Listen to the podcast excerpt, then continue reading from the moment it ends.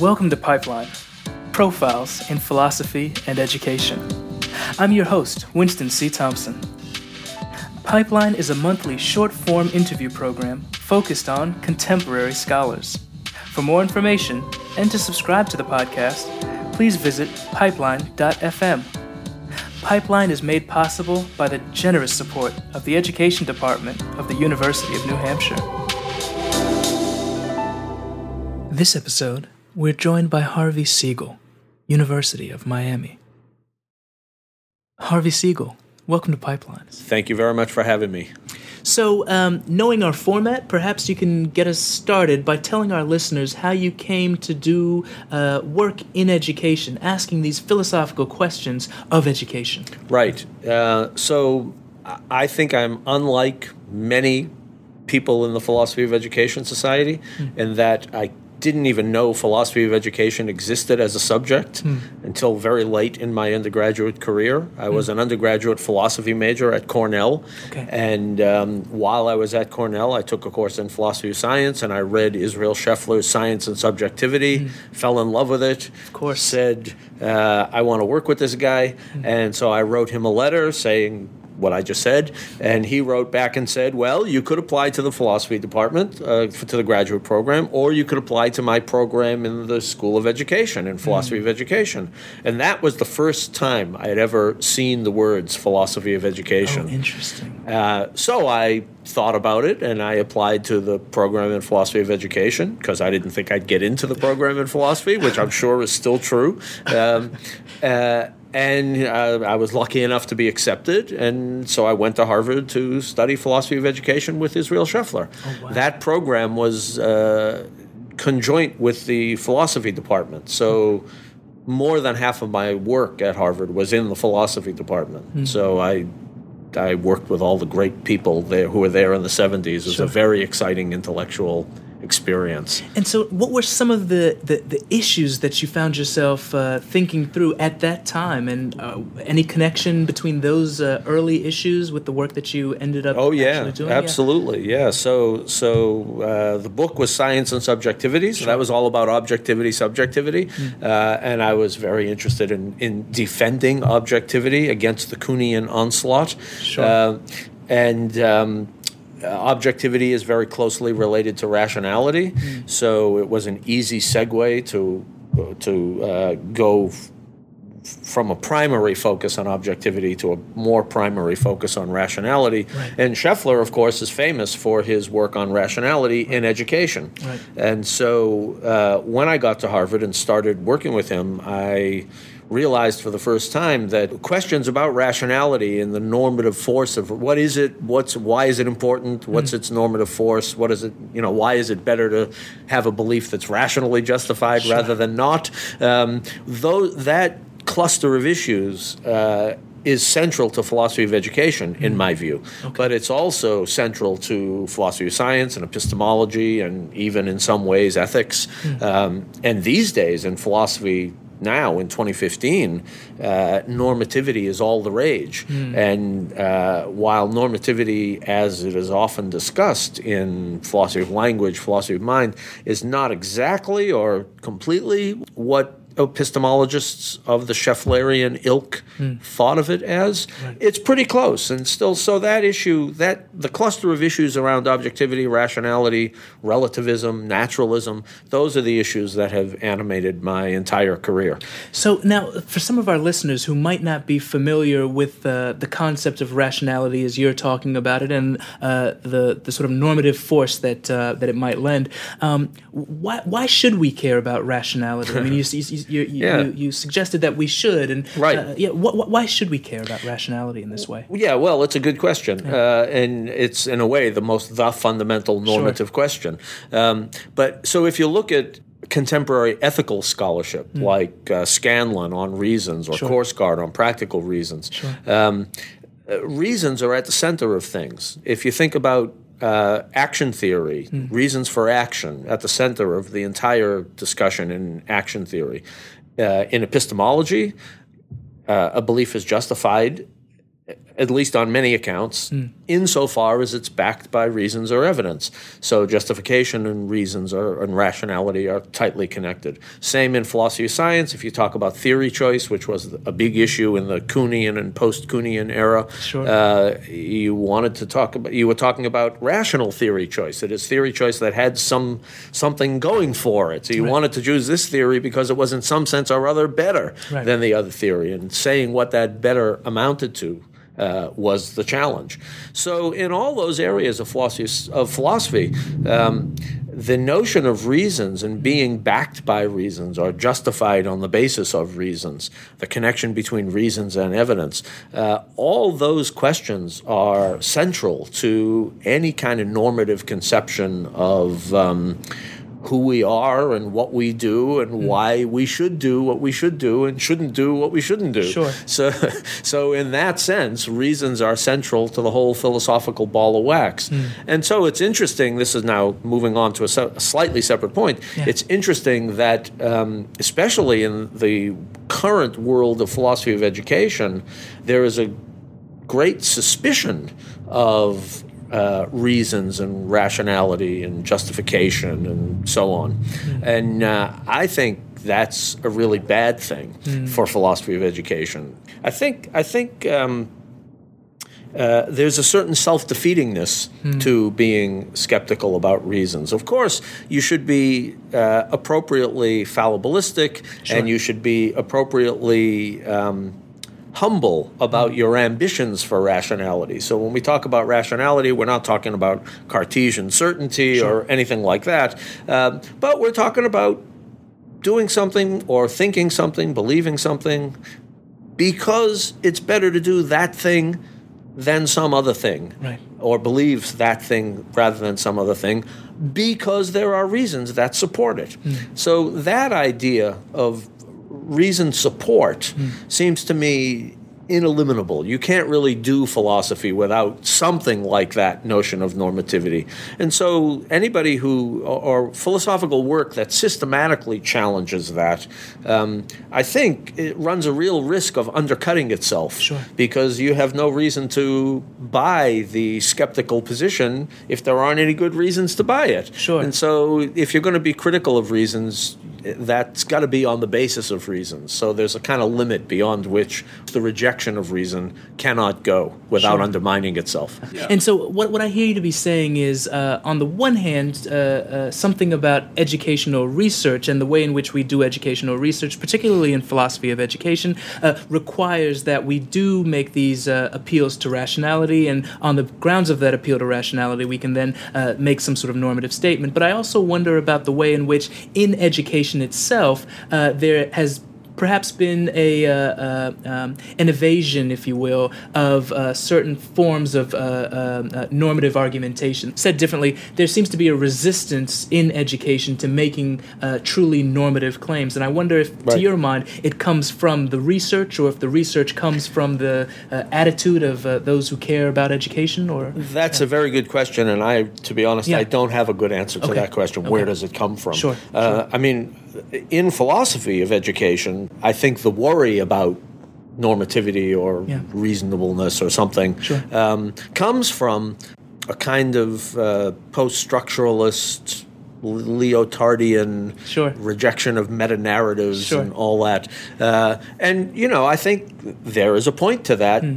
up to a point, but to take it all the way is to undercut yourself. So, or so I've argued anyway. In in in real education, uh, that is the real world of education. I suspect that the worries aren't really so much philosophical. Sure.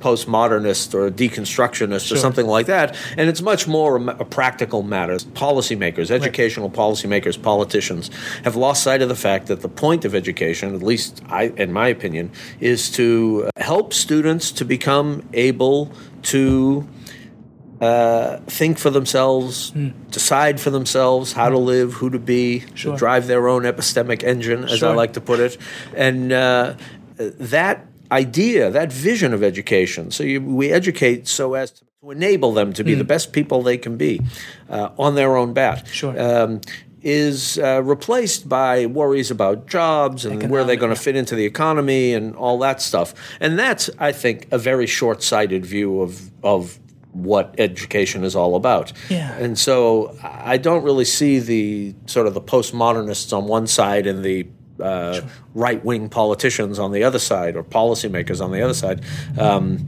uh, having the same motivation. But from their different directions, they both end up challenging a what I would think of as a sort of fully normatively uh, engaged uh, attempt to empower students to uh, take the reins and drive their own lives and change social arrangements Sure. as they should be changed. Sure. But of course, as they should be changed means changed on the basis of reasons. Sure. So, so uh, yeah. So I think that's that's a, a, a sad commentary on the state of education today. But Yeah, what but I, th- I think I think I think that you're quite right though about the, the sorts of arguments that are at least um, in the uh, the realm of policy, right? The sorts of arguments that are advanced uh, uh, in defense of or in support of uh, particular educational moves. Now, in addition to the, to these concerns, are there any other concerns that you uh, uh, sort of find yourself returning to in your work, or that you find uh, uh, articulated through your uh, through your projects? Well, that's a good question. Um, my philosophical work is always uh, crossed over from philosophy of education to sort of straight epistemology and philosophy of science, and also to, on the other side, or an other side, argumentation theory Yeah. um, and informal logic. So I've written about critical thinking, and where critical thinking is the picture of critical thinking that I advance is um, is very much the normative, based on reasons picture that I've been mentioning. Um, so think about in philosophy of education we worry about well what is critical thinking and why is it good and so on in epistemology we worry about the nature of justification Sure. uh, and those questions are not identical but they're very They certainly closely connected yeah, yeah. right so uh, so I see what I do as and in argumentation theory it's the same thing what makes an argument a good argument and what is the normative force of Right. you know uh, how do how do premises actually support conclusions and Right. what's the nature of that support um, uh, so it seems to me that all all those areas uh, are wrestling with the same cluster of issues and in my work I keep coming back to those issues in one way or another one threat to them is relativism which is what uh, what people got so exercised with about Kuhn, Right. um, or exercised about with Kuhn. Um, in uh, epistemology and other areas of philosophy, uh, the, uh, there's an, a sort of parallel threat, but a different threat from naturalism, which is the idea that we should do philosophy, very roughly, the idea that we should do philosophy as a scientist might, Sure. uh, and make epistemology a descriptive rather than a normative discipline. So Quine, of course, is famous for this, his famous paper, Epistemology Naturalized. Although, interestingly enough, Quine, toward the end of his career, um, kind of recanted, or at least greatly weakened his Sure, the claim. normativity and explicitly said, um, well, I didn't mean to eliminate the normative. What I, what I meant to say was the normative has to be uh, a kind of instrumental normativity. That is, we're, in the end, Quine was a pragmatist, and we say, well, we have our goals. The goals we have are are not themselves subject to philosophical or epistemological reflection. Uh, but what we can do is uh, study the means to the goal. So, instrument. So the normativity he embraced was an instrumental normativity. So part of my work in epistemology, straight epistemology, is to think about the nature of epistemic rationality as opposed to instrumental rationality. So instrumental rationality has a bad name these days. Um, so Habermas is famous for the critique of instrumental reason and so on. And and I, I'm sympathetic to the critique in insofar as it's kept within proper constraints. I think it's crazy to think instrumental reason is in and of itself a bad thing Right. when I want you know, a glass of water and I go to the fridge because I think that's where the water is. Right. That's that's instrumental reasoning. There's nothing wrong with it. Right. Um, but it is a mistake philosophically, I think, to think that that's all there is to rationality or all there is to reasons. And so, in my work in epistemology, I've tried to, um, so to speak, make the world safe for a categorical conception of rationality. And categorical there is just a stand-in for non-instrumental. So there should be we should be able to deliberate rationally about our ends as well as the means to those ends, and uh, we should be able to have a conception of reasons and the normative support they provide to the things they are reasons for, if they're good reasons, uh, that doesn't depend upon means ends connections. So I've challenged in a very un Habermasian way uh, the idea that uh, rationality is solely instrumental. I mean, I, I, I like Habermas's critique insofar as his point could be put as there's more to reason than instrumental reason. Right. But I think sometimes, so that's one, that's a sort of friendly reading of Habermas. But I think sometimes he thinks, uh, or he can be read as, as saying that instrumental reasoning itself is a bad thing, somehow normatively suspect. Right. And that seems crazy to me because in practical matters, that's just what we want to do is reason instrumentally. Sure, working in the world. Now, Right. so, so to my to my ears, it sounds as though uh, uh, the picture that you've painted here of your interest does a very good job of showing why these sorts of uh, questions of rationality and normativity are important for folks who are working on questions of education, Right. and why these questions of education can't be very far from some of the issues that you're talking about, which are issues that uh, uh, many uh, uh, uh, philosophers might take up and take to be uh, vitally important. Right. And so earlier on, you, you mentioned some stuff about um, uh, sort of the shape of the research, right? The shape of uh, research and scholarship done in philosophy of education. To your mind, moving forward, what are some of the uh, uh, the challenges to philosophy of education as a field, and what are some of the uh, uh, areas that perhaps philosophy of education ought to really be paying attention to? Right. Okay. So this is where I think I'm going to say things that are controversial and Okay. that many of my fellow philosophers of education will not like. Um, Well, we know how to disagree with one of course. well, sometimes. So, we try anyway. Yeah. Uh, I I think it's. Uh, Really, a bad idea to think of philosophy of education as separated from philosophy. Uh, and I tried to sketch how, in my own work, those things just blend together, and there's really no way of teasing them apart Yeah. except artificially. Um, but I think the sad truth is that in the contemporary world, philosophers of education are trained uh, in a way that doesn't adequately engage with philosophy. Yeah. So they're not. Tr- they don't study epistemology, philosophy of science, philosophy of language, logic. All the core areas of philosophy. Of course, that's a grand overstatement, and there are plenty of exceptions. So there are people like you Sure. who know your roles and really have studied. So of course there are people who do it, but there's a, but there's uh, most PhDs who in philosophy of education are uh, are uh, granted by schools of education, and their students aren't necessarily required to take courses in philosophy. Sure. And so it's easy these days to become a philosopher of education without really have ha- without really having had any kind of serious training in philosophy. I think that's the death knell for philosophy of education because if without that intellectual uh, core, Sure. it's just I don't know what it is. It's Sure. something like politics combined with literary studies or Sure. something something like that. So I've been arguing my whole career uh, and trying, working to get philosophy of education back into the world of uh, straight philosophy, general philosophy. So it's well known that, i- at least in the West, um, uh, very few philosophy departments have people who specialize in philosophy of education Right. if you try to get a job in philosophy as a philosophy graduate student, um, you, there are never ads in the philosophy world for philosophers of education. Sure.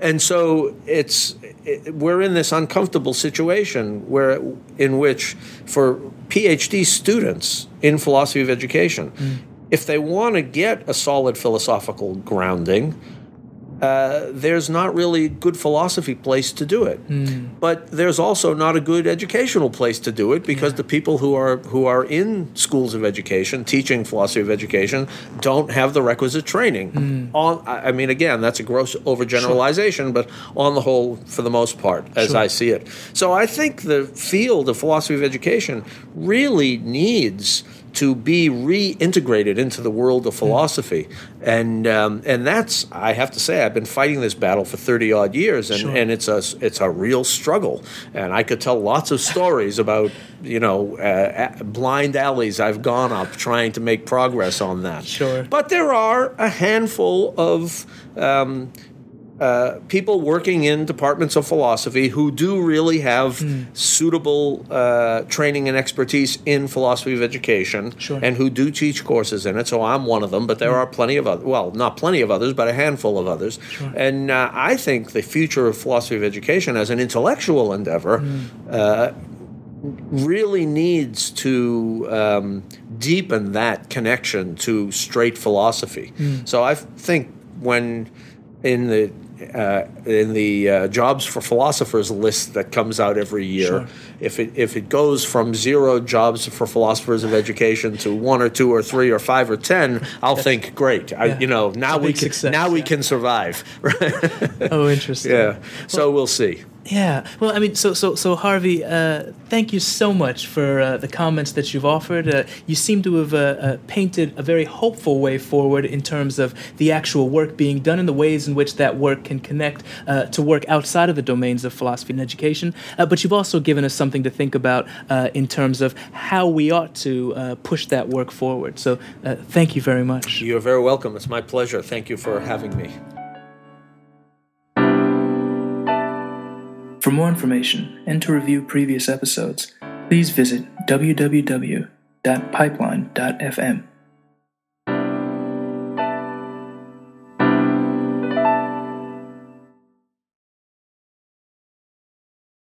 Very special thanks to Moby for use of his song Summer as our theme.